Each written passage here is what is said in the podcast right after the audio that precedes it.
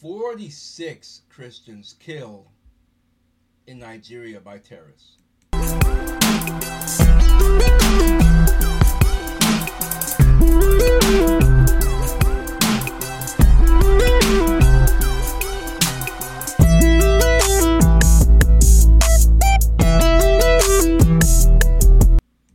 Welcome to Rehdogg's Random Thoughts. Ray Sean Blyden here.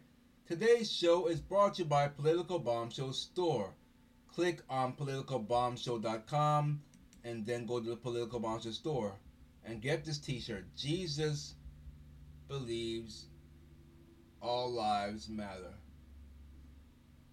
That's politicalbombshell.com. Click on Political Bombshell Store and grab you one of these t-shirts. 46, ter- 46 Christians killed in Nigeria by terrorists. Abuja, Nigeria, Fulani herdsmen on June 3rd and 4th killed 46 Christians in attacks on a cluster of villages in Benue State, Nigeria, sources said. The herdsmen invaded Imande Mukbanji, and I'm, I'm butchering these names. I'm sorry, I'm not African. I'm not African American either. I am a black American. Village in the early hours of June 3rd, killing 28 Christians, according to a press statement from the Sheteli Development Association signed by Samuel Dorr, that's SDA president, and Ephraim Suai, secretary of the association. On June 4th, Fulani herdsmen killed another 18 Christians, six in each of the villages of Mechi Agame and Mabajin Kapab. Again, I know I'm butchering this. I can't speak African or pronounce it, the names here. Although together 46 Christians were killed by terrorists in the two days of attacks on our communities, they said.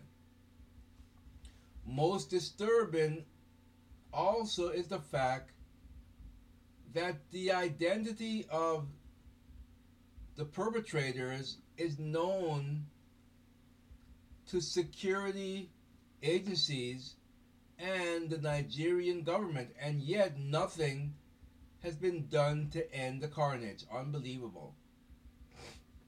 Unreal. Those who escaped death have fled the areas, leaving their homes and farmlands for safety, they said. As our people are fleeing, herders are occupying these areas and grazing freely on our farms, the two community leaders said. Though, due to the fear of general insecurity, it is difficult to move from village to village to gather exact statistics, horde, hordes of lives have been horrendously eliminated in several villages. You know,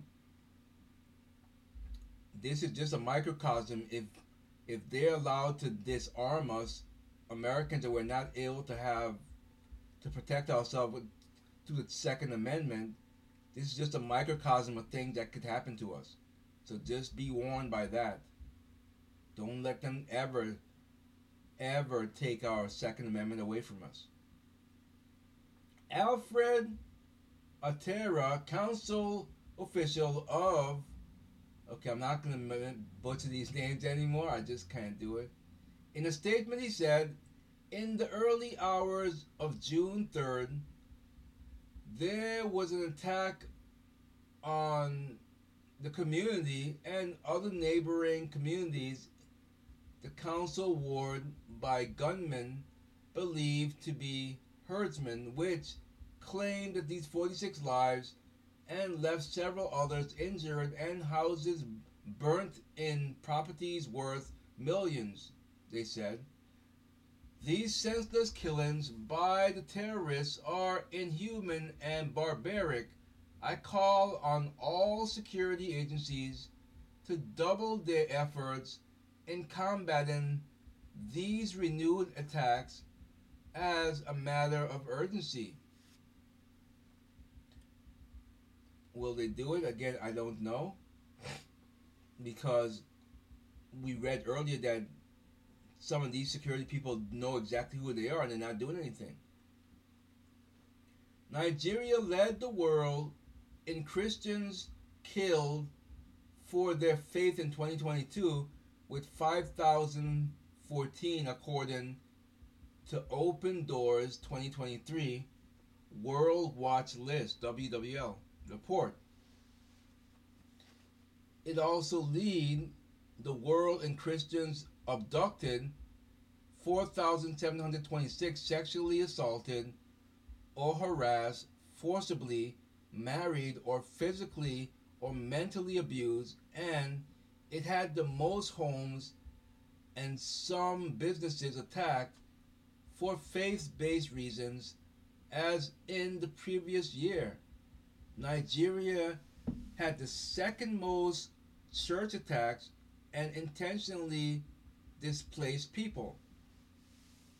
In 2023, the World Watch List of the countries where it is most difficult